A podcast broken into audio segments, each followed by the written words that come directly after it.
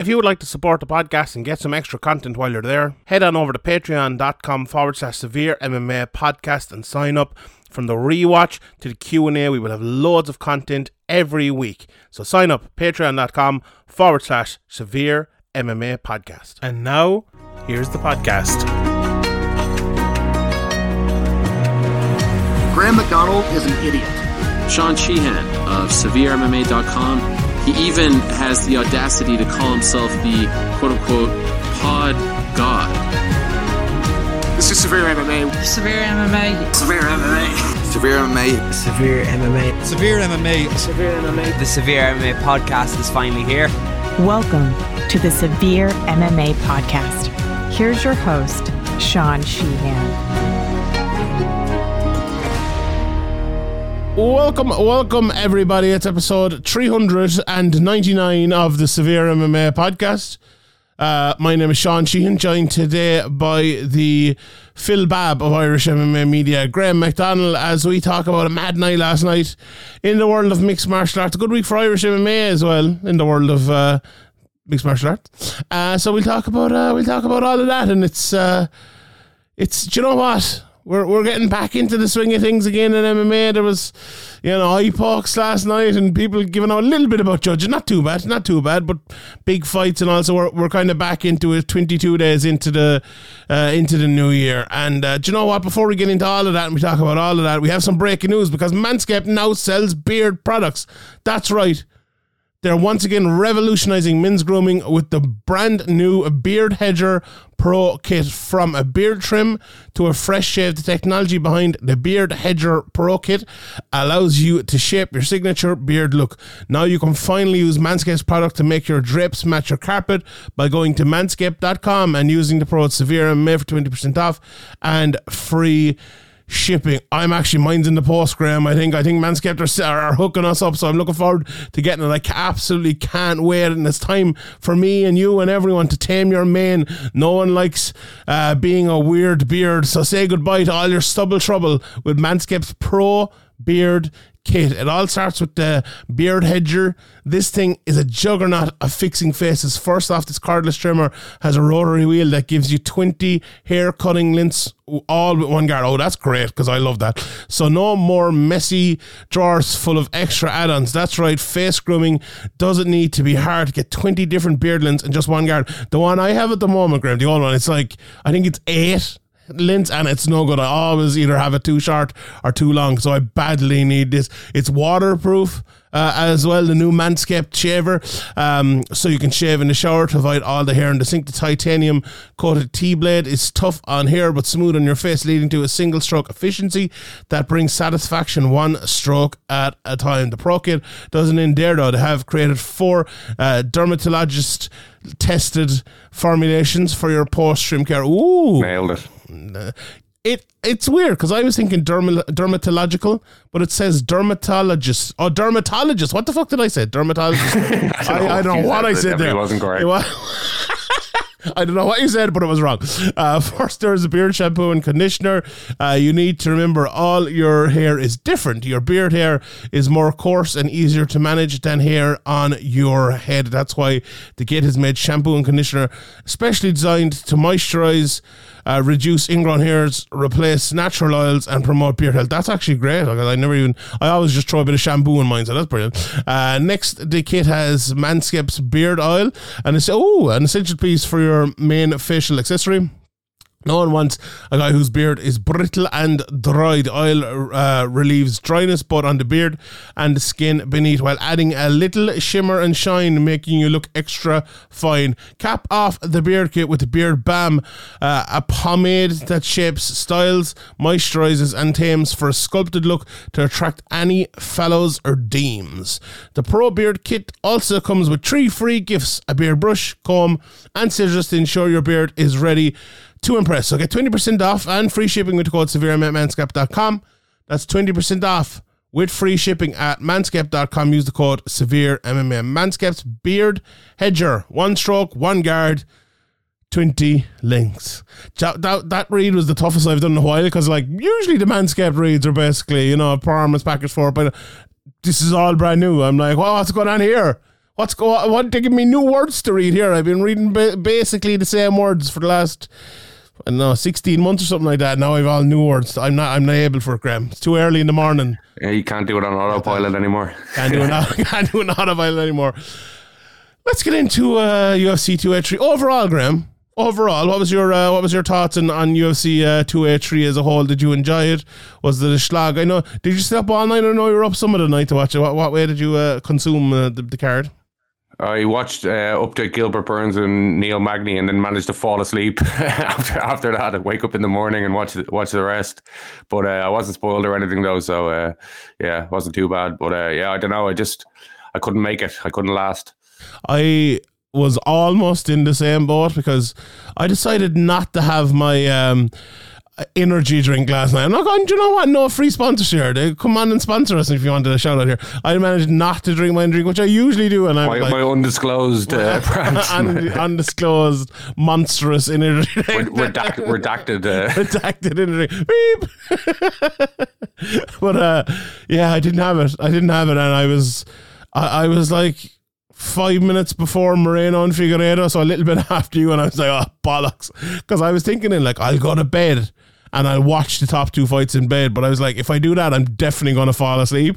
So I was like, I don't want to get up earlier tomorrow because I knew we had the time sorted and stuff for the podcast. So I'm like, do you know what? I'll just fucking stay up. But the, like almost about five minutes after the, the main event was over, I was inside bed and I was sound to the world. So that was uh, that was a great way of doing it. But yeah, I like. I think um, I think as well. It's I didn't stay up for the one last week. I kind of got up for the. I, I woke up and I was like, I looked at my phone and the, the co-main event was on. So I was like, ah, well, do you know what? I'll watch the co-main event and the main event and then went back to sleep. So I didn't like have the whole staying up thing. And I think like the fact that it's been like six weeks or seven weeks now, it feels like the old the old MMA cardio of the MMA watching cardio is a little bit gone. I don't have it anymore, so I'm gonna probably have to get that uh, get that back. But like it was a it was a pretty. Look, it was a good card on top. I just think the 15 fights was was so much. I was mad up for this card when it started, and even the first few fights, I was like, "Oh, sweet, you know, this is we're back to, to top class MMA. This is good." And then it was like, "Oh God, is this card still on?" And it's on, and it's on, and it's on, and, and then we got to the fucking next prelims, and then we got to the main card. And, oh, it, it definitely dragged, but it was. Uh, I'm not complaining about it too much. It was a, it was a pretty good card and, and a pretty uh, enjoyable one uh, overall. Uh, let's talk about the top fights. So and get straight into them. Um, let, and let's talk about Jamahal Hill against against Glover Teixeira. It was, do you know what? It was one of those fights where I think it was really the oh, expectation that we might have for both of them really happened. So like the expectation probably here was Jamahal Hill will be better than he ever was before. He's only 12 fights into his career, very, very young in his career still. He can only get better. It's probably parts of his game that we um, have never seen before, that we will see here, that will be improved, or parts that we've seen before that will be better than they once were. And for Glover Teixeira, it's like he's, what, 43 years of age. He's going to be a little bit older. He's going to maybe be a little bit slower. He's taking this re- on relatively short notice after having prepared for a fight just before Christmas. And I just think that's kind of the way it worked out. From the very start, Jamahal was faster than Glover. He was stronger than him. He was able to land uh, kind of at will, and then he was smart as well. And I think the improvements he showed were very, very like um small is not the word, but there, were, there weren't massive improvements that he showed, but very important ones. Like his ability, he showed in the last fight. in the ability, details, he'd improved Yeah. in the small details. I think he did. Like his ability to switch stances was there in the last fight, and it's kind of always been there. But the way he did it, like as a tactic more than, or, or as like um.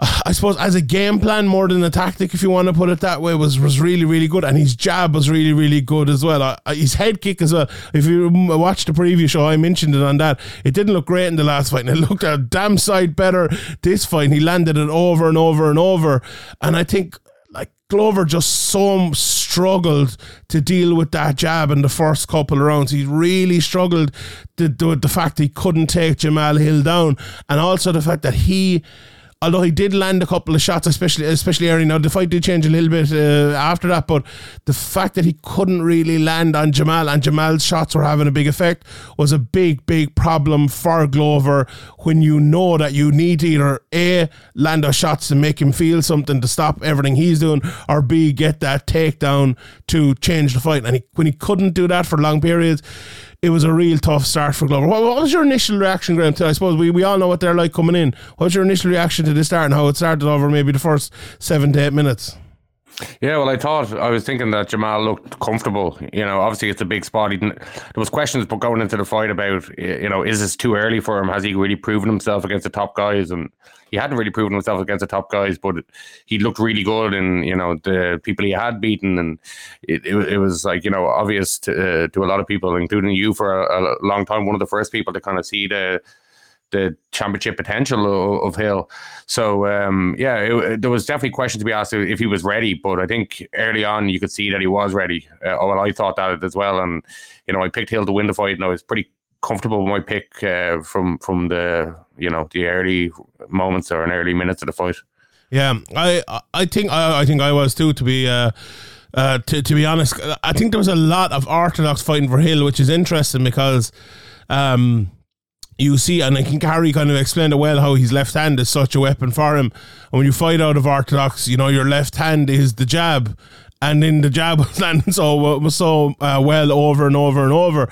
And as you said there, like any questions that were maybe over him in terms of maybe not having enough experience or anything kind of quickly went out the window with the first maybe two takedowns stopped and his ability to control the fight so well like his kicks to the legs, yeah. kicks to the body. Having, having, said that, though, like there was a couple of moments, I think maybe in the second round, where he did look to be getting tired, and you think, oh, yeah. maybe, maybe, this could get nasty. But he managed to recover really well in the, the, the single minutes in between rounds. And yeah. I think there was another point later on where he looked maybe in the fourth round after he'd gone for the finish, uh, kind of methodically, but hadn't got it uh, where he looked like a little tired as well, but he kept getting a you know another wind and kept going. So that was another question asked about can he you know keep going? Can he keep up this insane volume? Like he threw a ridiculous volume of of punches. You know, a lot of fighters would be wary of of outputting that much uh, in, in, a fight with such a tough guy. Uh, you know, when they haven't been five rounds with, with such a tough guy before. So yeah, credit to you know to Hill uh, for that. Like, and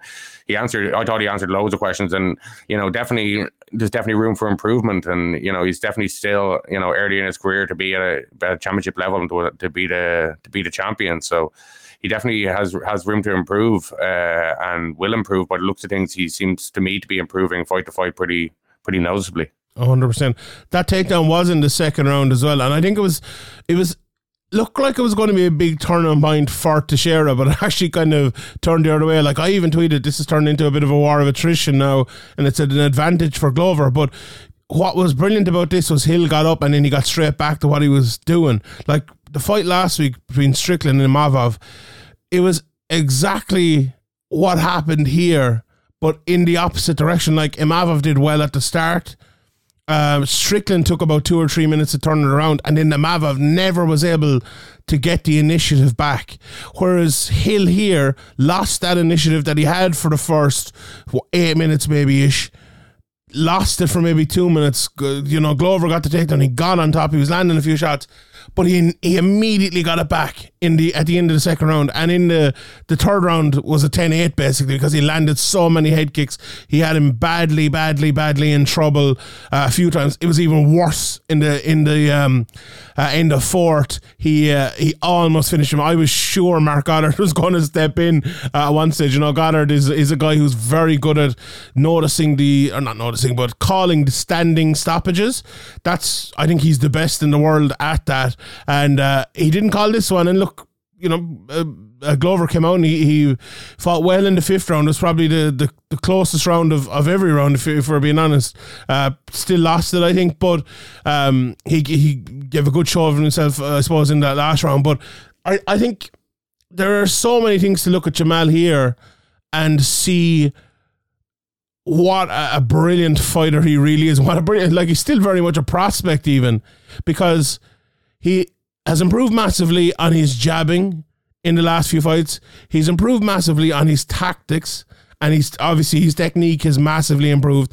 He showed last night he is heart because, as you said, Graham, a couple of times he was hit and look, there was a big uh, mouse right underneath his eye, and there was a bit of blood, and Glover's blood was all over him, and Glover took him down, and the the Brazilian crowd. He got through all of that to have not just the heart but also the head to do that is a massive, massive, massive thing.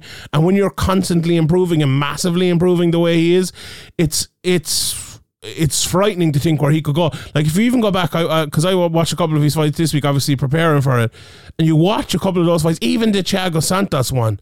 It's like night and day between him then and him now. He's just so much calmer, cooler, and better as a fighter. It's it's absolutely ridiculous. And you know, you mentioned there, like I, I did champion him a couple of years ago, and I, I think at the end of 2021, I, I put him in my uh, predictions for 2022 to be a champion, and now I missed out by 21 days. I was I was close, I was close, but I I was even saying it before that that I think this guy is is a real standout because he's just sometimes you look at a guy and you look at the way they move and you look at the results they have, but the um, scope they have to improve as well, getting those results. Like I, I said it after his last fight. I think Jamahal Hill has the ability to be a champion right now, and I think there's about four years of improvement left in him.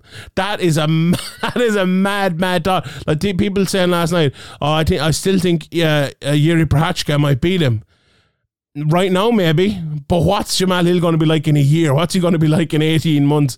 It's very, very exciting. Very exciting to see a guy with that potential already getting to where he is. Like he, he still he won a title bit on potential nearly. he really did. He's that good. He is he is unbelievable, and it was a, a great performance here again. What did you? I maybe I'm getting a little ahead of myself there, Graham. What did you think of? In that kind of third round to fourth round, did you think it should have been stopped there? Was it getting a little bit too much? Were you happy with the way uh, Goddard handled it? Um, in the third, I said I think it was probably just just about okay. In the fourth, I thought it was going to be stopped, and I think when uh, on the I didn't actually hear this when the commentary they were saying that one of his cornermen was asking, "Can we stop this?" I yeah, think, John Hackleman. Yeah, yeah. I, I didn't actually hear it myself, but the commentary were saying that he had that he that he had said that. So, you know, if one of the the coaches is is saying that and uh, you know the damage that he taken. Goddard did get really close to to the two fighters at on a couple of a few occasions, so he was definitely thinking about, about stopping it. I'm surprised when maybe he didn't hear that. You know, maybe Goddard didn't hear the, the coach asking that. But yeah, I was a little surprised that it wasn't stopped at the end of the fourth or in between rounds in the fourth and the fifth. But maybe it was part that you know Glo- Glover said to his coaches and stuff, and maybe to everybody around that he was going to retire after this one. They kind of, you know, let me go out with my shield kind of thing. You know, these guys don't want like they don't want the, the tail to be thrown in. They don't want to, to quit, especially somebody like you know Glover. He said himself afterwards, maybe it's time I, I retire because uh, I'm I'm too tough for my own good. And he's, he's probably right, you know, and maybe ideally for his future and for his brain, the, the fight would have been stopped, but maybe, you know, for his um, for his state of mind and his happiness with his own career and his legacy. Maybe he's happier with, with that than than the tail being thrown in. Yeah, and it's it's interesting as well that the fact that you know sometimes we, we look at guys like John Hackleman and maybe even at this stage the um, uh, Greg Jackson and them and we think ah oh, maybe they're they're being bypassed a little bit but that knowledge I remember I talked to John Hackleman years ago like I don't know, Jesus, maybe 10 years ago or something. And um, he always came across as, and I, you know, some people have their issues and stuff. He always came across as a guy who really got the kind of I suppose the intricacies of cornering or the intricacies of the right thing to do in those situations because it's not always easy. It's very much it's easy for us to sit in our fucking couch and uh, you know judge the fight or ref the fight or corner the fight, but when you're in that situation, it's a very very tough thing to do. Um, and I think the fact that he it, it and I, I'm just saying this based on what it seemed last night, what the commentary said, but he wasn't like the number one corner. I don't know if he works with Glover as extensively as he once used to. I don't think he's in the MMA game as extensively as he once used to be. Obviously, with Chuck Liddell, he was at one stage one of the top trainers in the world, one of the top fighters in the world. Um, so uh, maybe if he was the number one guy in there at the time, like, and I think he was outside the cage uh, when he was calling for this, maybe it would have happened. Um, and you know, I, I I wouldn't have I wouldn't have questioned. It. I think after that fourth round, he was kind of in a bad way, and he was uh, needing to start. There's another fight later, which we'll talk about. Obviously, it was it was a similar sort of thing. Um, it's a little bit. do You know, it, when it's an older fighter, when they've taken so many licks already, it, it, it just looks a little bit worse in terms of like, I feel bad for him, but it, sh- it shouldn't really because it's the same for everyone. You know, eventually those young fighters will become all fighters as well, and it doesn't matter when you take it; it's about taking it. So, you know, You know, I, I I don't think it's that bad because he still had a potential, you know, method of victory, which you know, if true. he did get on top in the fifth round, it wasn't as if you know he'd been he'd been beaten everywhere constantly, and there was no there was no hope whatsoever. You know, he'd he'd shown in the past uh, that he can overcome these things, and maybe that was part of what was in their head, but. It, yeah, it's not as clear cut as some some other ones, but I probably, you know, if it, as you said, if, if it had been stopped between rounds, I don't think anybody would have would have been complaining. Yeah, and he did get the big takedown in the fifth as well, and like, oh, we were thinking, oh shit, is this gonna is this gonna turn around? But again, Jamahal Hill did very well. They were saying the commentary, oh, he strinted out of it there. I don't think he did. I think he spotted the fucking gap, got out of there really, really well, and like, I don't think they were giving him half enough credit. I think his defensive work on the ground as well was absolutely fantastic. Was Jamahal Hill? I just I couldn't be impro- more impressed with him. I think he was, Yeah, I think he was great. I- maybe part of that is how underrated Glover's wrestling and grappling 100%. always always is, and you know, uh, we've seen, I don't know why because we've seen him use it to great effect so many times, but for some reason it just doesn't seem to have caught on in terms of uh, you know the ability. His ground game is rated at. I don't know why. Like I don't know. Yeah, If, if you ask hardcore fans, I think most of them would say that he's he's been brilliant uh, wrestler, brilliant on the ground, underrated. But the commentators, I don't know, they they they I don't know, they just have never seemed to give the the respect that he that he should earned. I think uh, for his grappling and wrestling. I don't know. I think a it's- strange. it's the same in a lot of sports. though. people don't see the reality of what's in front of them because they have this. Maybe if he was American or Russian, they'd Exactly. be talking it up much more. Like just because he's Brazilian, I don't know. 100%. But Brazilian jiu-jitsu, I don't, I don't know. It's really it's, it's a weird one. like it's because he he started off like when Glover Teixeira came into the UFC, I suppose before that, and everyone knew him as a really good striker. But like we've talked about it for probably the last four or five years here about how much his wrestling is underrated and how good it is and how often he uses it, and the fact that that's still a thing. And, not, to be fair, they did mention it a few times last night, but previously, I think, um, and even like that subconscious thing when they get in that position, as you mentioned, it's it, it does seem to be underrated. And I like if he was an NCAA wrestler or if he was from Dagestan or something. Th- That would not be there, I don't think. It absolutely would not be there. But Glover Teixeira is every bit as good as any one of them, as he showed in his fights over the last few years, and he deserves that credit for it. And Jamahal Hill deserves the credit for being able to to deal with it as well. So, you know, it was it was a real turning of the tides here, I suppose. One guy reaching his potential and becoming a champion, uh, and one guy f- uh, finding the end, I suppose, of what was a, a very very fun and good career and a career that had, um, I suppose, many highs and and like usually in MMA, right, even if you get to the top or whatever, you have maybe one high or two highs. But the fact that Glover, you know, got to the, the title fight against uh, against Jon Jones, then came back and won the title, lost it, and now came back again to fight for it. That's that's kind of mad, you know. That that that's a thing that doesn't happen as much, I suppose, uh, in, in MMA. Uh, maybe maybe more recently, and especially with the guys that are big draws, maybe. But for a guy who isn't like a big draw or or, or whatever you might uh, want to say about him, it doesn't happen. So that's testament to him, and especially at, at this age as well. I know we were hashtag MMA retirements, Graham, and looking forward to his next one and all. But Glover's career has been a real fun one, and it's and it's one that like you know, it's a storied one, I suppose, with the oh, he can't get into America. This, this, you know, we, we, we, we used to hear about these people. This guy in the gym, if you ever saw him, he can't like he can't fight in America. He can't get a visa. This guy's knocking out Chuck Liddell in the gym, and he's better than Chuck Liddell.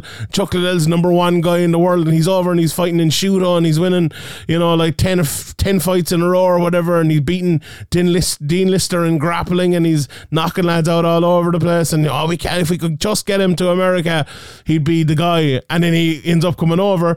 Maybe doesn't go brilliantly at the very, very start. He does get to the title, loses to Jon Jones and all of that, but he's everyone's saying, "Ah, he's you know he's a bit old. He's a bit old." That was nine years ago. He was a bit old, and now he's he's still doing it. and He comes back. It- it- it's something I don't I don't know. Maybe we we still have a bit of it because there's always maybe lads in Bellator or lads over in one championship and stuff that don't manage to come. But this seemed a little bit different, Graham, didn't it? It He seemed like this kind of this wild, you know, uh, uh, a wild cat in the forest behind your house, Yeah, just kind of the, the, the unknown factor back then of Yeah. not being able to, you know, get fight videos anywhere Yes. of, of like obscure events in Brazil or wherever uh, these guys were fighting, and you know, sometimes even guys who are about to fight in the UFC, you wouldn't be able to, you wouldn't know anything about them, and it'd be kind of intriguing. It's like that. Uh, you know, when they show the monster in a in a horror movie, it kind of takes away from when they don't show him and he's just kind of creeping around. It's it's more scary. It's more um, myth, uh, mythical. So yeah, I think that that played into it. And when he came in, maybe people thought all all that hype was just a load of bullshit, and oh, this guy, you know, missed it, or maybe he missed the boat, or it was too late, or whatever. But he stuck at it. He, you know, he kept improving at a, at a at an older age when you know he'd been in the game a long time and managed to get his way to a title shot, win that, you know, and be competitive in in you know main events for for other titles after losing it and things like that. So he proved himself as kind of what, what people uh, hoped from him and what people what what people said back then and and people living up to the hype back then was was is a rare thing and you know we, we you, you mentioned hashtag MMA retirements there. I don't know why, but I, for some reason I, I believe this one. I think maybe yeah. you know we won't see him in any other con. We won't see him boxing. We won't see him bare knuckle. I think you know he's got a kind of a fighter in, in Alex Pereira to work to work on. He's got a kind of goal to work towards. I don't think. I hope anyway. I really hope that he uh, doesn't come back and you know have it end like really badly. Uh, you know, he obviously took a beating, but he took a you know, like a brave beating and was was in the fight. You know, and even in the fifth round, he he had his best round, so he can go out with his with his held, head held high and you know hopefully. Uh, can focus on being a coach and things like that. So uh, hopefully, um, maybe it's a hopeful thing, but I, uh, I think we, hopefully we have seen the last of Glover, and for some reason I do believe this retirement. I do as well. I think the fact that like yes, he's gym and is it Danbury, Connecticut. He seems like a real part of the community. He seems like he has settled in there and he has a happy life and a fulfilling life outside of MMA fighting anyway. Um, that'll help, you know, because that, that's one thing a lot of fighters, I suppose, don't have. And the fact that he's already transitioned over to become a coach will massively help as well. So yeah, I I, I think um, I, I don't think we'll see him back, and that you know that's good. He's reached his time. I, I loved watching him fight down through the years. We, you know, I probably there hasn't been a bigger MMA podcast who's given props to Glover Teixeira as much as we have. So I'm uh, I'm proud of that too, and I, I'm uh, I'm um, you know I'm gl- looking forward to seeing him uh, coaching for Alex Pereira and maybe a few more over uh, over the years. But um, yeah. And Jamahal Hill, then obviously, congratulations to him and, and myself. Ale- Alex Alex Pereira versus Jamahal Hill right now. Who wins? Uh, oh, Jamahal Hill, I think definitely. Could you- Alex Pereira could be a double champion though. It's possible if, Yeah. if that was to happen. Good, good. We'll, we'll see. But uh, imagine that, like seven fights into your career, fucking double double champion. That'd be that'd be insane. But no, I think Jamahal Hill is, is too well rounded. But any, any more credit for me there, Graham, for picking out Jamahal Hill? Remember, I the- gave you credit earlier. you did, you did. But that that time Don't, don't we be did milking it, it. Don't be milking it. no, I have to make it for a second. That time we did like the prediction show, and then he won a fight like six weeks later or something. And it, but when I did the prediction, I think a few people were like, "Oh, what the fuck are you talking about, Jamahal Hill?" And then six weeks later, everyone's like, "Oh, this guy could be a future champion." It's amazing how quickly MMA actually turns. Where like a, a prediction is really bold, and then later on, it's like, "Oh, what the fuck are you talking about?" Of course, he is kind of job, but yeah, Yeah, I'd, I'd have to go back and check it, but uh, I think I might have said when you when you made the prediction that uh, that might be a bit too early, maybe. yeah, You know. and it was a bit too early. Twenty Yeah, three weeks, three weeks. So you can give me full credit for that one. Got full credit for I- partial partial credit for the. the Can I get the- another- the- can you I can get get the assist, you can get the assist points. Can I get another point for um for getting it No. right? No, can I get another point? No, You didn't get it right though. I uh, it was close. We run. very very close. Remember the no fact? cigar. Remember the fact we took like six You weeks off lost by there. you lost by a nose. We took off six weeks for the pandemic. Should we not backtrack six weeks? So this actually happened in December. Sure. Yeah, that's not how uh, calendar It works.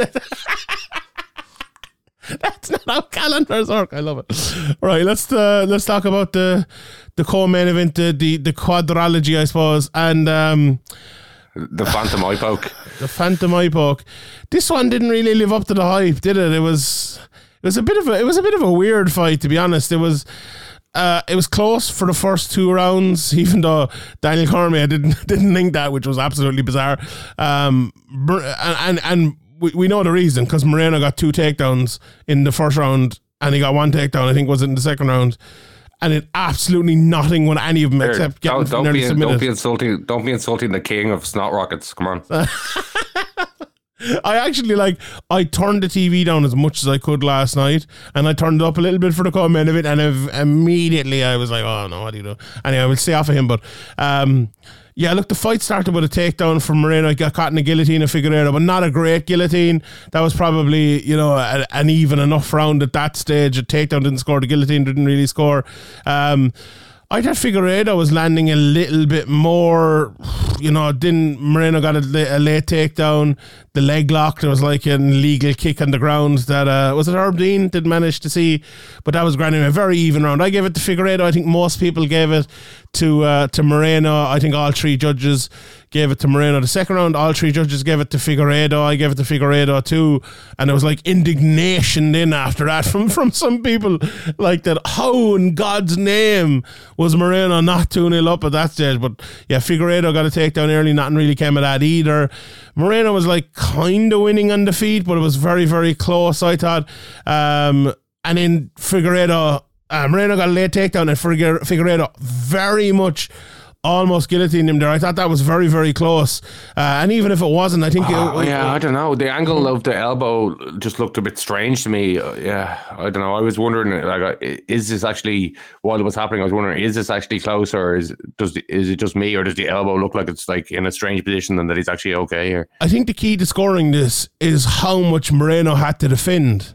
And if you look at him at the start, he was like pushing one hand in to try to get the grip off, push the second hand in to get, have to get the grip off, and then have to pull the head really hard to pull it out to get out.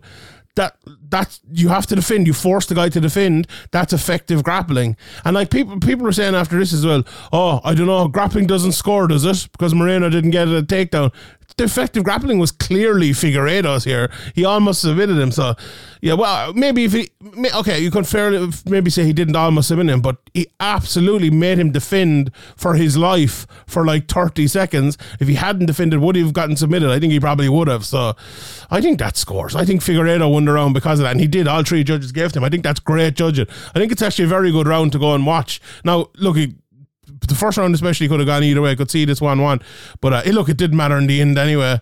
Um, after that, Figueiredo just didn't really seem the same, and uh, came into the second round. He got hit with that, or the third round. Sorry, he got hit with the uh, the thumb to the eye, if you want to put it that way, the side of the thumb.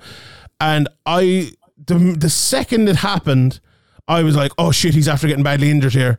Like, uh, like to me, I, I don't know, may, and uh, it was just a pure call on my part, and I luckily I think I got it right. But I was like, this isn't an eye poke, this is a broken orbital or something. This is a bad injury. Like oh, this, because usually when it's an eye poke. They start to like poke at their or they start to like clean it out, or they call the referee. This one was like an immediate, oh fuck, you know, it's pain more than anything else. And then he called the referee, absolutely. But it, I think from that point, Figueiredo knew what was going to happen, and I think in the corner he kind of knew what was going to happen as well. Um, and like credit to Moreno, credit uh, and Figueiredo did try to say it was an poke kind of, and he did try to play it up as as you would, I suppose. But yeah, I don't think there's too much controversy on this. The weird thing about this is right, it looked controversial because the crowd made it sound controversial. You know, the crowd just turned this into like Figueiredo has been absolutely fucking robbed. Can't believe what's happening here. Moreno clearly poked him, throwing fucking drinks and beers and sandwiches at Moreno as he walked out and all that. But like, he hit him with a shot. He badly injured him. His eye closed up. That was that really. Here wasn't? What, what, what was your take on it, Graham? Uh, Have you any any different take on him? Yeah, no, I agree with you. Obviously, the the Brazilian crowd were hoping for their guy, and you know reacted badly, and you can understand that. You know, in the moment, they're probably going to believe their guy, who's who's kind of trying. He's obviously trying to buy time. I think to you know to try and recuperate after he assess the damage, or you know, uh, try and just give himself a little break and. Yeah, I think I think it was the punch. I, I, I think uh, the thumb kind of brushed off the other side, and I think I think it was pretty obvious on the replays that that it was the punch that had done the damage, and the swelling afterwards. Then you know pretty much confirmed that in my opinion. So I think it was you know a clean clean TKO, and I don't think there was like uh, egregious eye pokes or fouls or anything. If there was any egregious fouls, it was uh, Figueiredo with that kick on the ground that, uh, yeah, as you mentioned, the referee just seemed to miss until Brandon Moreno had to be like, "Here, what the fuck." Uh, so uh, yeah, I think uh, Figueiredo will probably Figueiredo fans will probably have something to complain about, but I, I think the from Moreno side of things, or from you know a, f- a fairness standpoint, I don't think anything anything happened here. Yeah, I, I, I would tend to agree. I like it. It was a weird fight because even though I had Figueiredo, I had Figueiredo two rounds up. I still think Moreno was probably going to win it. You know, one judge gave him a 10 8 in the third round as well for that shot, which I don't know, I maybe question that a little bit, but it didn't matter in the end. But, uh, and like the fact that judges as well, to remind me, the judges had the first round for Moreno as well. It, it felt like Figueiredo, we, we talked about this in the previous show as well. He needed to fight a more confident fight uh, than he had last time out, even though he won the last time out, because we knew that Moreno would up it, and I think Moreno did up it. Maybe Figueiredo was trying to, maybe that was his um, uh, game plan. But the fact that, that that early takedown, okay, it didn't do much in terms of scoring or anything, but it, it's you know, it's like trying to call a glass of water in someone's face or something. It's like, right, we're in a fight. Here's your, here's your plan. Oh no, wait, that plan's gone. Like no one's plan is to get taken down in the first fucking five seconds of the fight. That's a very intelligent thing, right? Even if it doesn't do anything necessarily in the fight itself, it's very hard for that fighter to like, right, I'm set now. Here goes the bell. Let's start. To I'm set now. I'm taken down. Fuck. I have to set again and go again. That's not a very easy thing for anyone, for even the most experienced people uh, in the world to do. So that's a that's a very interesting tactic. Like it's a very interesting, and I think that's a thing more people might actually look to do. Maybe if not even a takedown, but maybe like you know throwing that flying knee or, or doing something mad immediately. McGregor used to always do. Remember he did it uh, in uh, in the Dublin fight, and people were giving out to him saying he didn't, um, you know, he didn't um, touch hands or whatever, even though that was, uh, you know. It, it wasn't that, but he, remember he threw that wheel kick or the, the spinning kick or whatever it was against Diego Brandão. We've seen it down through the years. You know, Masvidal obviously and Ben Askren was uh, to great effect, but I think that's an interesting tactic, and, and credit to Moreno for doing that and for kind of maybe changing it. But it, Figueiredo, I, uh, even though he had good moments in the fight, he you know he had a couple of submission attempts with the leg lock and with the guillotine, and he did land some good shots on the feet.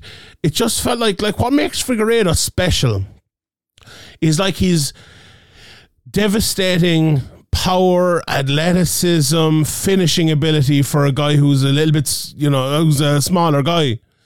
Um, and to give away that to fight a tactical fight against someone who is very hard to outpoint, I suppose, and very hard to outlast, just seems a bit foolhardy. Like it worked once. Was it going to work again? I, I just, I just don't know. Like, and it, I suppose it's, it's easy to say that, and maybe it's it's not actually easy to say that. The fact that the, the fight finished, but I don't know. I just uh, the game plan well, uh, now maybe as I said, maybe Moreno took away that game plan, but I don't know the game plan was, was the best here. What, what did you think overall of, of Figueiredo's performance and, and the fight? you know, the fact that he looks so bad making the weight and kind of retired from uh, put his gloves down for the, the, the, division after this one, you know, how much is that playing into his game plan? And he has to adjust in order to, you know, get through the, the, the, you know, the weakening of his body that he has to do beforehand. It's, it must be a big problem if immediately when he loses, he you know puts down his gloves and says he's retiring from the division and moving up. So uh, maybe that's part of it. But I do think you know you're right, and Moreno coming out, you know, catching him unawares with a game plan or a, a tactic that he wasn't uh, wasn't preparing for in the camp definitely would have thrown him off a little bit and. Um, maybe we're not giving enough credit to Moreno as well. He's like you know developing at a he's developed over the last few years at a ridiculous rate, and obviously uh, he, he- he's more confident than ever. He's he's uh, you know at the top of the at the top of the game when you know I don't think anybody, not many anyway, would have would have predicted that a, a few years ago when he was first in the UFC. So you know credit to him. But yeah, I do think you know something is missing with Figueiredo and. I suspect it might have something to do with the weight and you know not being able to work on game planning and improving as much when you're constantly worried during camp about getting your weight down, getting your weight down. All questions is like weeks out and thing are all about your weight. It's a it's probably a big drain mentally and obviously on the body and the, on the time you have to improve and to work on game plans and things like that. Yeah, hundred percent. Uh, I think the move up to one thirty five will be good for him, as you kind of alluded to there. Um, not he won't, look, he he won't have the size advantage up there, but hopefully he'll be able to, you know, trust his cardio a little bit more. I think that's a massive problem for him. He just he doesn't trust himself to be in the fourth, fifth, and sixth round, sixth, fourth, and fifth rounds. Uh, where where the sixth round come from? Uh, in these fights, like him in a three round fight at 135 i think you'd see an absolute monster there. So hopefully we uh, you know we see that. And now i'm really happy for brandon moreno as well because maybe not last night in brazil and all but now you know there was always like a question over his championship i suppose. And especially when you're the interim champion as well last time out. It's like ah you know the other guy is the real champ or whatever. And that that was very unfair and i think it's always unfair. And the fact now that he's kind of put a bow on this he was the better fighter um, in most of this quadrology or tet- tetralogy or whatever the fuck it's called. He was the better fighter in most of it. What is it called?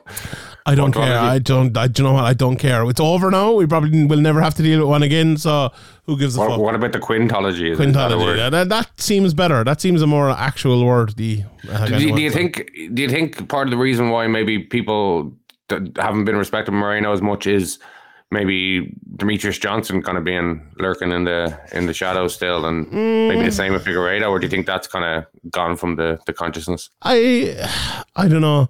Uh, well, my my thought last night when people were talking about this, Demetrious Johnson did come into my head. I'll be honest. So maybe like who would you pick to win a fight that happened in six months' time, Brandon Moreno or Demetrius Johnson? Demetrious Johnson. Yeah, I think I probably still would as well, even though he's maybe not the same as he once was. And he's fighting, to remember as well now, Demetrious is fighting at 135, even though it's 125 with one championship, but their weight cutting thing is weird as well. So, um, a little bit, a little bit, I think for the hardcores or for the people like, you know, who actually know how good Demetrious Johnson was and weren't just listening to Dana White and his bullshit, domestic abusing Dana White and his bullshit. Um, uh, yeah, maybe a little bit, but also like the fact Henry Cejudo as well is another one. You know, he, he was the guy who was the champion and he left, and yeah, just that happens a little bit, but it also happens like.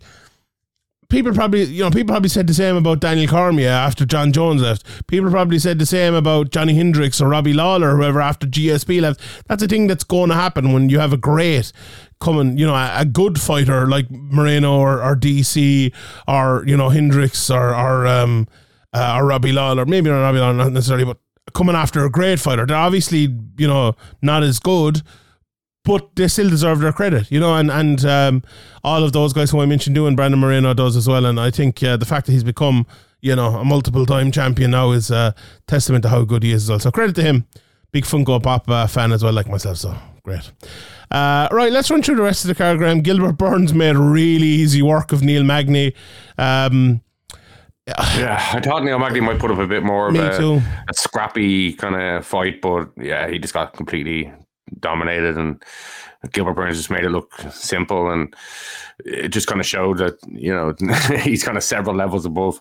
when I was doing the betting show during the week, I was like, I kind of avoided this one a little bit because I was like, I don't really like any of the prices, and you know, Burns is a massive favorite, and sometimes you don't know what Magny's going to show up. As you said, he put up a good fight sometimes, but then I was in the middle of watching the card last night, and I looked at the prices, and Gilbert Burns was almost even money to get the finish, either submission or, or knockout, and I was like. I have to bet on that. that price is just just thinking about it is like this is Gilbert Burns. Remember him against Chimaev. Remember how fucking unbelievable he was in, in that fight. Like this guy is a monster. Remember talking to Ian Garry about him uh, a while back, and he was like saying this guy is like He's brilliant jiu-jitsu. He's brilliant cardio. He hits as hard as fuck. Very good wrestling. Like, what's what's missing And Gilbert Burns? Like, what's missing? And I was thinking about that as I was like, fuck it, yeah. But I threw I threw a few quid in him. So it was he's just so good, Gilbert Burns is. And there's a weird uh, thing now at welterweight because you have obviously Usman and, and uh, Edwards are, are rematching coming up here, and that was announced last week. Looks like Colby is still out and will be out for another while. And then you've this like Chimaev monster just kind of hanging around waiting for a shot at two divisions. I don't know where that's going to go. And then you have guys like Gilbert Burns. Can, can he be trusted to be put in right now to a welterweight? I. I, I think they would if they could, to be honest, because he's such like a star and such a, a you know a, a guy people want to see in those big fights against the best in the world. So I think they would.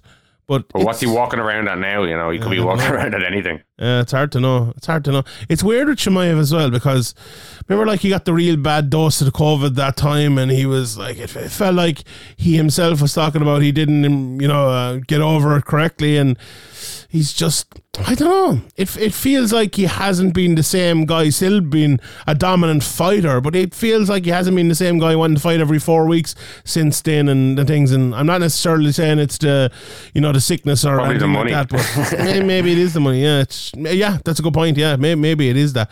We were ta- I was talking to actually a couple of my friends yesterday about like, you know, soccer players when they get to a certain age, like like say, you know, Man United are linked with Harry Kane now, and he's thirty years of age and things, and sometimes like you you know you you've seen it with Steven Gerrard or Fernando Torres or myself Wayne Rooney and stuff. You know, sometimes they just overnight go, gone from a great player to an, a bad player. And like, I wonder how much that has got to do with like I've reached a stage of my life where I'll never need money again, and just this mental thing kind of turns. And for MMA fighters, it's a lot fucking less considering like these guys are on fucking 50 grand uh, a fight if you're doing very, very well. But like, how much money did you have before that? Where did you come from? Like 50 grand to, to me is very much different to 50 grand to Wayne Rooney, if you want to put it that way. Like, and how, like, how does that change you in the, in the short term? It's, I think that's a thing we, you know, we, we, we talk about with say someone like McGregor because he has so much money, but sometimes we don't talk about it. Like Amanda Nunes is one as well that we kind of mentioned it before and after, especially the, the last two fights. Uh, but before it was never really a thing, and I think you know. It could be. It could. It could be a thing as well. I'm sure. Uh, I'm sure Chimaev is probably ha, probably has big sponsors and, and is getting a lot of money in, in the, the side of the world he's from as well. So, yeah, I, I think that could be could be it. But like for Burns and for a guy like Belal Muhammad, they're kind of stuck in this limbo now. Whereas maybe the two of them should just fucking fight, and uh, and one will emerge, and the winner that will probably fight for the title then. But you feel bad for the two of them because they probably, you know. They probably should be fighting to be next in line for the title in terms of like arguing, not an actual fight, but might they might actually have to fight because Chimaev's out there. Uh, but one of them should probably be, you know, uh, lined up. Like if it is Edwards that wins the next fight, Burns could be it because obviously Burns has fought Usman before. But like Belal is a guy who's who's really done a lot and, and earned a lot uh, of his position, and you feel bad for him not getting title shots. But look, that's the way the cookie crumbles, I suppose. Um, Jessica Andrade as well is doing her best to to get back to earn a title shot. She absolutely decimated Lauren Murphy over three rounds. You See, this is one that, like, you know, I, I'd be, I'd want stopped more than the Glover one because she just had no method to victory. She was just like, this is only going one way, and there's no possible way it's going any other way. This is the one like I don't think there was ever as clear a fight for a corner stoppage as this one. Like a lot of people were giving out about the referee, and I, I think it was Osiris Maia who is not the best referee in the world. Uh, but sometimes a referee, like you remember that uh, it was Ant- I think it was Anthony Smith and Glover was it where um, Jason Herzog was the referee, and there, there was never like a.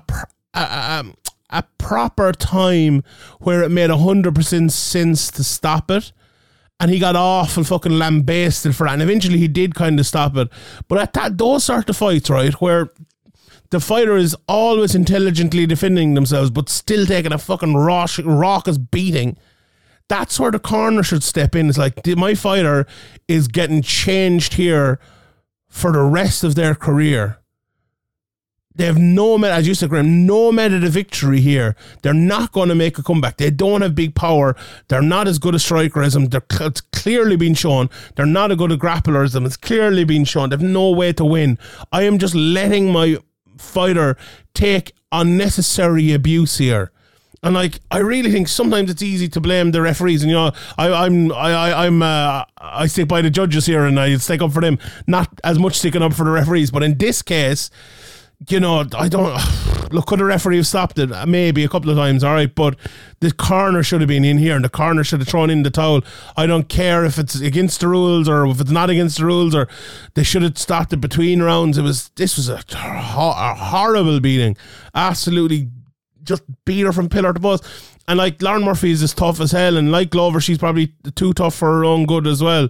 Um, but like we didn't need to see this go 15 minutes. It was it was never ever ever going to change. And you know it's a tough one. But look, credit to look credit to Lauren Murphy for being tough. But credit like to in, in, boxing, I don't watch that much boxing, but when you do, uh, something like this will just be immediately, not immediately, but will be stopped in pretty. The towel would come in, yeah. Yeah, or the ref would just wave it off as standing stoppage. Like, yeah, yeah, I don't know. Like, if it was a title fight or something, and like you'd worked your way there for years and things like that, maybe you give them a little bit more leeway, even though that's not in the rules. You can understand kind of human nature, but it was just so unnecessary here. Yeah, it really was. Yeah. Uh, but look, credit to Jessica Andrade. She put on a, a wonderful performance. Looked really good. Looked powerful and looked, you know, it couldn't have been an easier matchup for if we're being honest. I think a lot of people who probably had bet on the finish here were probably gone mad. They're like, "What the fuck? How did this not get finished?" Like, uh, like the main event too. I suppose in a way, I was like, I, I had a double actually with the main event and it to be finished, and I uh, one of the other fights to finish as well. So I was like, ah, fuck it. Never finished, bastards. But anyway, that seems to happen in MMA sometimes. Anyway, one fight that did get finished. Shawnee Walker. Shawnee Walker, Shawnee Schuler, uh, Ireland's own against Paul Craig, the Celtic clash, the clash of the Celts. And uh, did you see my did you see my prediction for this one, Graham? See what I tweeted? Uh, I think so. I can refresh my memory. So I tweeted before the fight that my prediction is that Johnny Walker would KO Paul Craig with standing hammer fists from the north south position.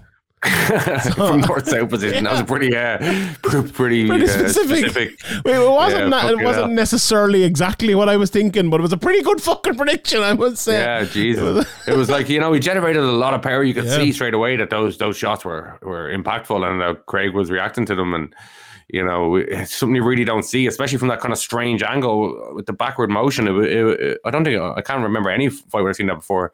Like you know, we've seen some mad things from Johnny Walker in the It's past. usually with He's the elbows, isn't it? Like we, we, we see guys knocking people out in that position with the elbows. We've seen Kiefer Crosbie getting a few, and McGregor got one back in the day. But even the position of his body was just kind of a little different, where you would think he shouldn't be able to generate that much, as much uh, impact and damage as he was. But you could, you could see that the strikes were crisp and that they were hurting him. And you know, was, I think there's a very good stoppage. Um, I didn't see Paul Craig complaining, and you know, it's a it's a big win for Johnny Walker. You know, he looks to kind of settle back down after after a bit of a turbulent couple of, or couple of years, and he, he- you know, he looks to to, to be more well rounded, more comfortable in, uh, in in positions than he did before, and he definitely you know always has that kind of crazy striking, and has has obviously has shown again that he has a lot of power. So.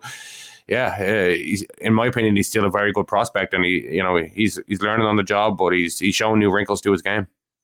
Yeah, one hundred percent. Like I think John Kavanagh must give credit to him. A lot of people give out about John Kavanagh an awful lot, but I think the job he's done with Johnny Walker to kind of adjust his game to become a more, I suppose, um, what's the word you would give it? A tactical fighter, maybe even. Like he needed a little bit of that with the mad athleticism and the ability to finish people like this. If you can put those two things together, you're going to be a dangerous fighter. And okay, there was a couple of fights maybe where he didn't put them together, and where it was all kind of tactics, and we're like, oh, we've lost, you know, we've lost the, the beautiful Johnny Walker that we once had. But like, it takes time, and I think. You know, Johnny's a dangerous guy. He's a, I was talking to Will Fleury about him the other day. I interviewed him, and I think it was off camera, but he was saying, Jesus, Johnny, he, the athletic gifts that that man has, and there's no harder worker in the gym than him as well.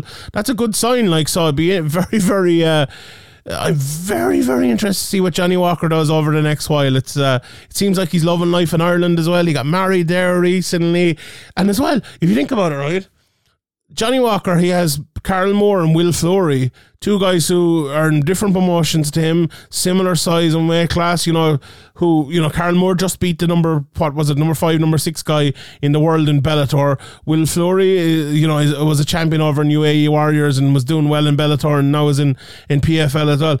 Some pretty good training for all three of those guys. You know, to be fair, where in a, an area, I suppose, and well, most areas like where it's hard to get big guys and hard to get training. So those three guys have all shown massive improvements training with each other, and that's fun to see. That you know we're, we're used to seeing maybe the, the smaller guys coming through, whether it's you know Conor or Artem or Franz or uh, Brian Moore and all, but to see the, the big boys coming through, uh, it's it's great to see. And obviously we've had, we've had a few big boys too, like Chris Fields and others down through the years, but. Uh, yeah, great to see, and congratulations to uh, to the SBG team and Johnny Walker, and uh, fair play. Fair play. Um, Shogun, Graham. Shogun. What about this Ihor, Ehor Put area? What a bollocks. Like, What, what why a did they? Why did they make this matchup even? I don't know.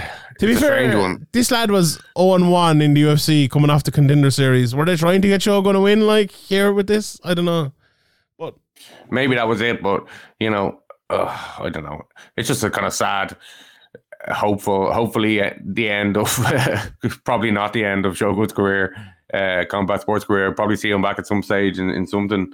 Um, I, I wouldn't be as quickly to as quick to buy the no. retirement talk as with, with Glover, but yeah, I think maybe they should have given him another kind of legend that's kind of on the way out, and then one of them can kind of ride off with with a win, and hopefully. But I don't know. This Potieria fight was just a a really odd one. I don't know. Um, maybe maybe you're right. They were trying to give him a win, but uh, that didn't go to plan at all. No, I think Nolan King put out a good tweet about it. It's like, um, we can never have a like a, a nice ending to someone's career when they get knocked out by an 0 1 Dana White contender series guy who then goes and like basically dances over their fallen body afterwards.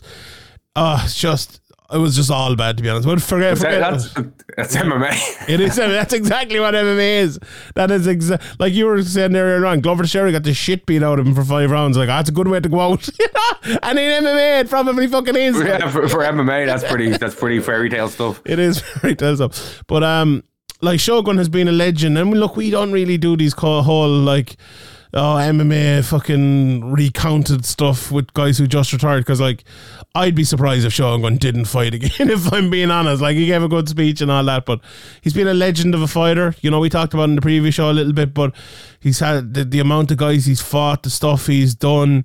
Um, you know, absolute legend of the, of the game. And if you haven't watched Shogun fights, go back and watch a lot of them because they're very, very, very, very entertaining. Go back and watch him uh, fight in a gaff in a in a house full of people watching and getting knocked out when he was like what sixteen or something. This guy, Yeah. you know, this guy's been around a long time, and maybe maybe his uh, his age isn't as old as his uh, as his the damage to his body and the, the wear and tear on his body. But uh, he had he had a, a great career. He's another one of these guys who you know, uh, was kind of like a mythical creature from Pride, and people were talking about their fantasy matchups in the UFC, and he kind of came in and had a shock loss to, to Forrest Griffin, who was kind of an ultimate fighter guy, and they weren't respected at the time. They were kind of like the reality TV guys. They were kind of like, oh, they they're on a, a, a tier below, and uh, obviously Forrest had a huge win there, and maybe you know a bit of the kind of the mythology behind Shogun was was in jeopardy, but he came back and you know captured the title and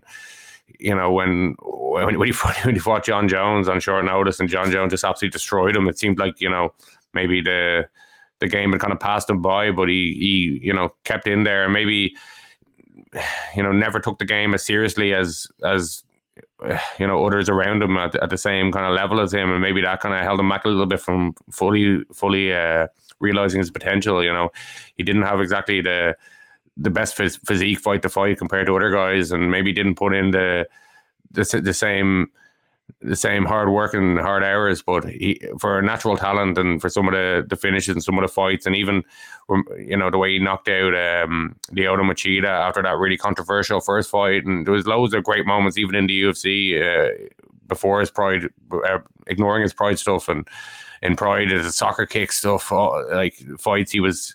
He, yeah, he, he's a really exciting fighter for years and in some great moments and to see him just fucking get destroyed by some nobody is is in his in his hometown or in his home his home country is you know it's just fucking typical MMA. It is typical MMA. And I think your point you made as well about him maybe not being in, you know, pristine shape all the time and all. I think that drew people to him as well. He he was an everyman kind of, I, I suppose, even though he was a, a massive outlier in terms of his ability. And that's kind of sometimes a key as well to uh to And a great nickname as well. That always helps. Yeah, it was brilliant. Brilliant nickname. Brilliant nickname. Um, so con- congratulations, Shogun, on a great career and um, looking forward to your next one. Uh, Bruno Ferreira then got an absolute massive uh, le- I don't know, was this a jab or a left hook or what it was, but it doesn't matter. It landed anyway. Uh, it, wa- it wasn't a hook anyway. It was either a jab or a straight, but he was kind of switching stances and he just came straight down the middle, hit Gregory Rod- Rodrigues, Robocop, and he put his absolute lights out. So good stuff there by him. Uh, Thiago Moises got the rear naked choke against um, Costa. That was nice as well. He kind of dominated that fight. Costa a few levels below, I think. Uh, great to see Mounir Lazzez getting mounted and choked out in 49 seconds, the absolute prick. Jailton Almeida then got. What, what uh, did he do again? I can't even he remember. was, the, he was the guy that shouted out Daniel Kinahan in the cage after the, his last fight. So, fuck him, basically. Ah, sure. These things happen sometimes. they do, in fairness, they do. Uh, Jailton Almeida, God Almighty, this guy. Hoo, hoo, hoo. He destroyed Shammy. Like I was thinking in this one, I was like, look, you know what? Shammy's big and strong. Maybe he's going to fucking struggle to take him down. About 10 seconds in, he picks him up, lifts him over the fucking cage nearly, and slams him down on the ground. I thought Shammy did actually a great job of defending for as long as he did, but he just the fight was beat out of him by a Jailton Almeida. Absolutely devastated him. And this guy is a problem. He's a problem not only at heavyweight, he's a problem at light heavyweight as well. And God Almighty. Oh, if this guy, if this guy's not a champion, I'd be surprised. He's an absolute beast. So looking forward. Yeah, forward hasn't to lost in goes. five years. You know, his two losses were early in his career. He's been putting people away like ever since. He hasn't even been to a decision. Uh, you know, he, he means business when he was in there. You, as you said, from from the first exchange, you could see that. You know, this was this was going to be an, an up, uphill struggle for Shami, and and and you know, as you said, he kind of put up as much uh, resilient effort as he could, but he was just completely outclassed. Yeah, hundred percent. Uh, Cody Stamann then got the unanimous decision over Luan Lacerda. That was the point of the card where I stopped paying attention because it was so boring. Uh, Israel Bonfim then, uh, you know, after he or before his brother Gabriel got the finish, he also got the flying knee, lovely flying knee against Terrance McKinney. You know, with Jose Aldo Cade side, he did like double knee, yeah, the double, the one fake and one right up the middle. Beautiful, beautiful flying knee. Terrance McKinney, I don't know all the, the hopes we had for him uh, it's easy to say it after a loss, but he just seems like a guy who, do you know what? He seems like a guy who could do it like a lot of sparring or something like that. He every time he gets hit, it feels like he's kind of falling away from it, and he's a bit tentative. And when he does get hit, it kind of changes him and it changes the fight. I don't think you'll get to a top level being like that. To be honest, now he has a lot of plus points. Um, but Charles Oliveira. yeah, exactly. He could, you know. And what happened to Charles Oliveira? He became a fucking champion. So could could happen.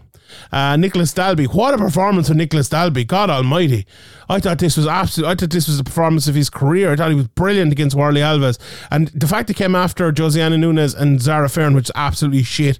Uh, it looked like prime Demetrious Johnson fighting fucking prime Jon Jones in a. In a it looked like the best fight I've ever seen, and uh, but God, I, I was so good, Nicolas Dalby. He's kick into the body and his shot selection and everything from Dalby was way better than I've ever seen it before against a very good fighter in Warlley Alves in Brazil as well. So great, uh, congrats to him. Uh, yeah, as I said, that women's featherweight fight was a, surely a women's featherweight fight. Not great. Um, Zarah Fairn came out and she shocked a lot of people by uh, doing well in the first couple of rounds, but uh, then ended up losing to Josiane Nunes. And then the first uh, fight of the night was uh, a knee to the body finish for Daniel Marcos against uh, Saimon uh, Oliveira. There was a big clinch from Saimon. Marcos was landing uh, the better shots.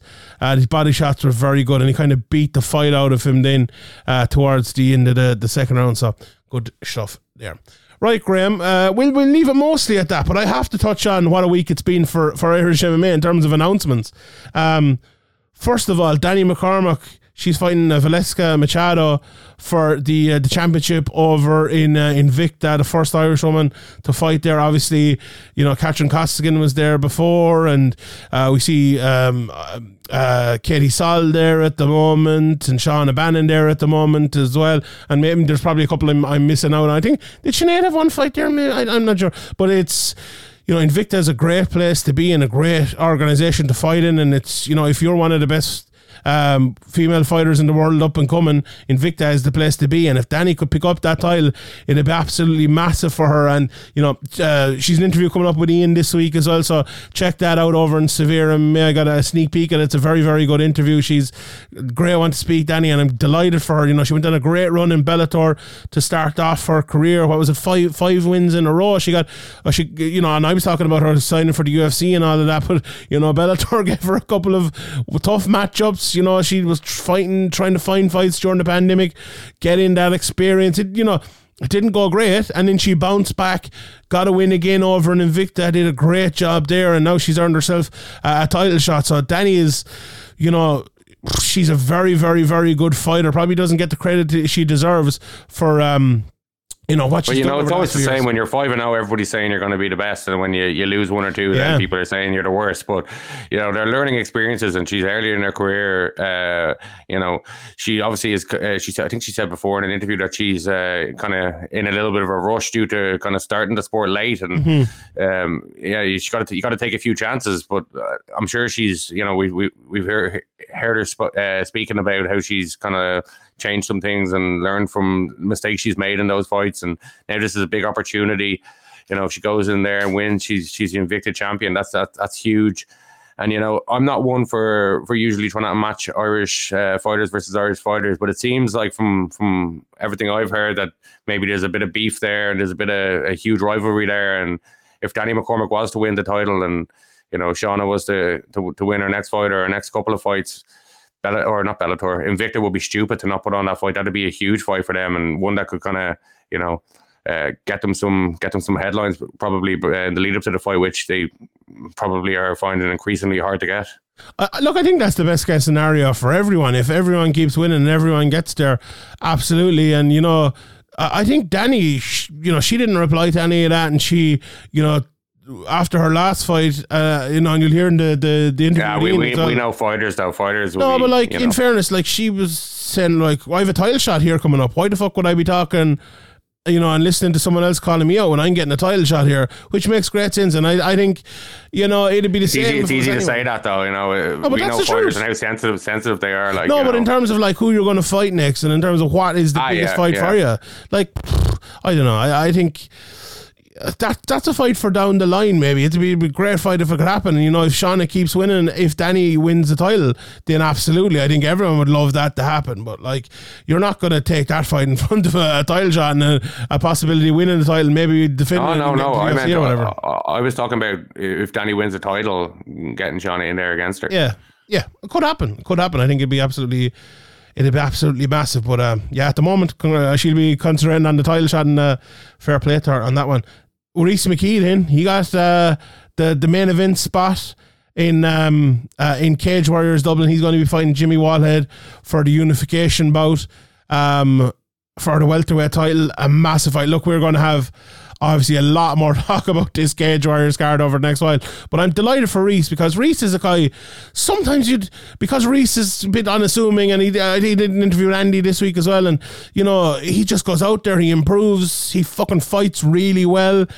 Uh, He probably doesn't get the credit he deserves as well. He's another one, and I'm delighted to see he's getting the main event spot here. And you know, uh, his fight against Justin Burlinson last year was one of the best fights worldwide. I don't give a shit what anyone says. And uh, Rhys, you know, I know you've known Rhys for a long time, and every time I've spoken to Rhys, he's been uh, he's been very nice and everything like that. And he's just a good fighter. He just really is. And uh, I was sick for him the way it happened in, in the UFC, and to get this massive opportunity again to headline uh, in your you know in your home country is absolutely huge. So I'm really looking forward to that. The other fights announced for um for that was, oh lord. Oh Lord, James Sheehan against Oban Elliott. This is a fight. Oh my God, I, I like I have a great relationship with Oban. I've interviewed him a few times. Obviously, we've sponsored Jem Sheehan a couple of times as well. Yeah, ah, this is brilliant. Jesus, Jesus, Sean, put your pants back on, fuck's sake. I love this fight. I love this fight. I couldn't love it anymore. It's it, to me like I, this is going to be a bit of a, a Leah and uh, and Sinead fight to me because I like the two of these lads so much. I mean, like, oh Jesus, don't be hurting each other, lads. You know, don't, don't be that. But what a great fight. It's Sean being in the back and not, not being able to watch. Not being able to watch, yeah. His two boys. So my, my, uh, you're my boy. Fight- fighting for the Sheehan family name isn't enough to, to trumpet for, Uh, for no, James, no? It's not indeed. No, it's not. Well, maybe you know. I'd have to do Oban. You'd never know. He might. He might turn heel on me now or something. But you never know. But other fights announced as well. Uh, Kiefer Crosbie is fighting Alex Oliveira. What the fuck is that about? Over in Portugal or somewhere. What an opportunity though for Kiefer. If he beats Alex Oliveira, he could very well be in the UFC. He just fell out of the UFC. I think that's for a title as well over in that promotion. So massive fight for Kiefer, who's been injured for the last while. So delight for him as well to be getting that opportunity. Um, Nathan Kelly is fighting Zachary Hicks. Um, he's in the Challenger series in PFL now. He's not in the European series, so that's interesting. He won't be on the the December 8 card if all goes well and if he gets into this Challenger Series finale. So that's a bit of an odd one, but still delighted to see him getting that opportunity. Oberon Shaban, uh, Shaban is fighting Mush Al Sani. That's on, I think. Uh, a London card, maybe. So it looks like he's not going to be on the Dublin card unless maybe he gets a win in a quick turnaround. But um, uh, Kenan Lochran is looks like his fight's not going to be on the Dublin card as well. So that those are a couple of disappointments. Another big fight though as well. James Gallagher against Leandro Higo. Also not going to be on the Bellator Dublin card. That's going to be on in San Jose or Prelim- somewhere. The prelims in San Jose, yeah. yeah. It makes a load of sense. I uh, this is Why, a why, why, why are you laughing? I don't know. I want to be. I want to be. I, I want to be nice to on? Bellator, but this is one of the most stupid, idiotic things I've ever seen in my life. Maybe they'll change the card like real last minute and stick him on the main card. I don't know. But like, stick him on the Dublin They're, they're, card. they're, they're known to do that, but uh, at least that'll be something. But yeah, why not have him on the Dublin card? Uh, uh, I have no idea. Maybe James didn't want to fight in the Dublin card. I don't see that being the reason, realistically. James has constantly said like he wanted on that card. I don't know. Why do Bellator not want to put him on that card? I have no idea. Uh, literally, I have no idea. Yeah, but Bellator are going to Bellator. As someone replied in the, the comments to, to this announcement, they absolutely are. So, yeah, like I, I, I a, a timing thing. I don't. I don't know. It's it's yeah. it's But the it's matchup weird. is like you know it's an interesting matchup. Uh, just uh, Oh, great fight. Yeah, the really, baffling really good um, fight. positioning on the card and positioning in, uh, of the event or on the event. yeah. Yeah, I don't know, I but don't yeah, either. it's great. It'd be great to see James back, and it's a tough test coming back. You know, uh, you know, we, we, we've known about Higo for a while. Uh, Brian Moore, his teammates, been calling calling for the fight, and yeah, you know, it That makes it even more bizarre. Like the fact that Yeah. Moore wanted to fight, he he uh, called him out. Higo accepted. Said he'd fight him in Ireland, and then that didn't happen either. Uh, just, I actually, do you know what? I like love it's to be fight. expected though. that they put Brian on a random card at the prelims against Yeah. somebody, uh, but like for James, it's uh, it's out of the ordinary. They've kind of, you know, had him in main events and kind of built events around him in the past. I don't know why the the change in direction here, and just just I, I have no idea. I think what cage warriors have done really well here, right, is announce fights that people got really excited for. And now, like when people were like myself and Ian did a show where we were like made our uh, our dream card, and I saw someone else putting up a, thing as well. Like two of the fights that were on the dream card have already been announced, and there's only been like three or four fights announced. And oh yeah, fucking uh, Ryan Shelley against Tobias Harila has been announced as well. What a fucking fight that is! Like, like it feels like Cage Warriors are doing everything they can to make the Irish fans happy, and it feels like Bellator are doing everything they can. To Do you think it's a thing that not- Cage Warriors understand the scene better, Yeah. uh, or do you think it's just Bellator just don't give a fuck? Uh, I don't know. it- Bellator, it's like this Bellator card is so bad. It's like it's purposely bad. I don't know. It's it's not purposely bad, but it's God Almighty. It's senseless. Like it really is. And, Like I understand giving us that main event. It's a great main event and all, and you know top level fight, perfect. But like give us a massive Queally fight that we care about underneath. Like Queally's fighting some lad Even from just America. if you just put the James fight on the card, the James people fight. would be happy. If you put the James fight in this card, it would change the whole thing around. Put that in co-main event, and it changes the whole thing around. Then you have this massive James fight. You have a Queally fight to look forward to, even though it's not a massive fight. The Sinead fight's a very good fight. The Pedro fight's a very good fight as well. You know, Charlie Ward is fighting Shipman and the miles on the undercard is is not a bad fight either. The Brian Moore, look, everyone love to see Brian Moore, and on like on the night it'll be good. The fans will be there, they'll be roaring and shouting and everything. But like, it just feels you, you your word jeopardy just feels like there's way less jeopardy Well, this with the one than there has resources they have there at their fingertips, it just seems like they could have, you know, done more easily. hundred percent, one hundred percent. Like even if you make Queally against Kane Mousah, that was supposed to happen a while back. They've been calling each other out. It'd be a great fight. Do that. Put, the, as I said, the James versus Higo fight, or put put James versus someone else. James versus anyone. It doesn't matter. Make Moore versus Higo. Those two, three small changes make this card a brilliant card that the Irish fans will absolutely love three small changes, like, and not things that are wild, like Higo and Gallagher are fighting a couple of weeks later. Moore's already on the card. Kane Mousah was calling to fight Peter Queally. Peter Queally would have no problem taking that fight, I'm sure. Just, I don't know. It's just so weird. It's just, I don't know what has happened here, but. Anyway, and it's an interesting time as well because tickets are on sale now for all of these things. Like, if I was a fan, I know which I'd be buying tickets to, and it'd 100% be Cage Warriors over Bellator if there was only one chance, only one decision. 100%. I, I think if Bellator deny that, they're fooling themselves.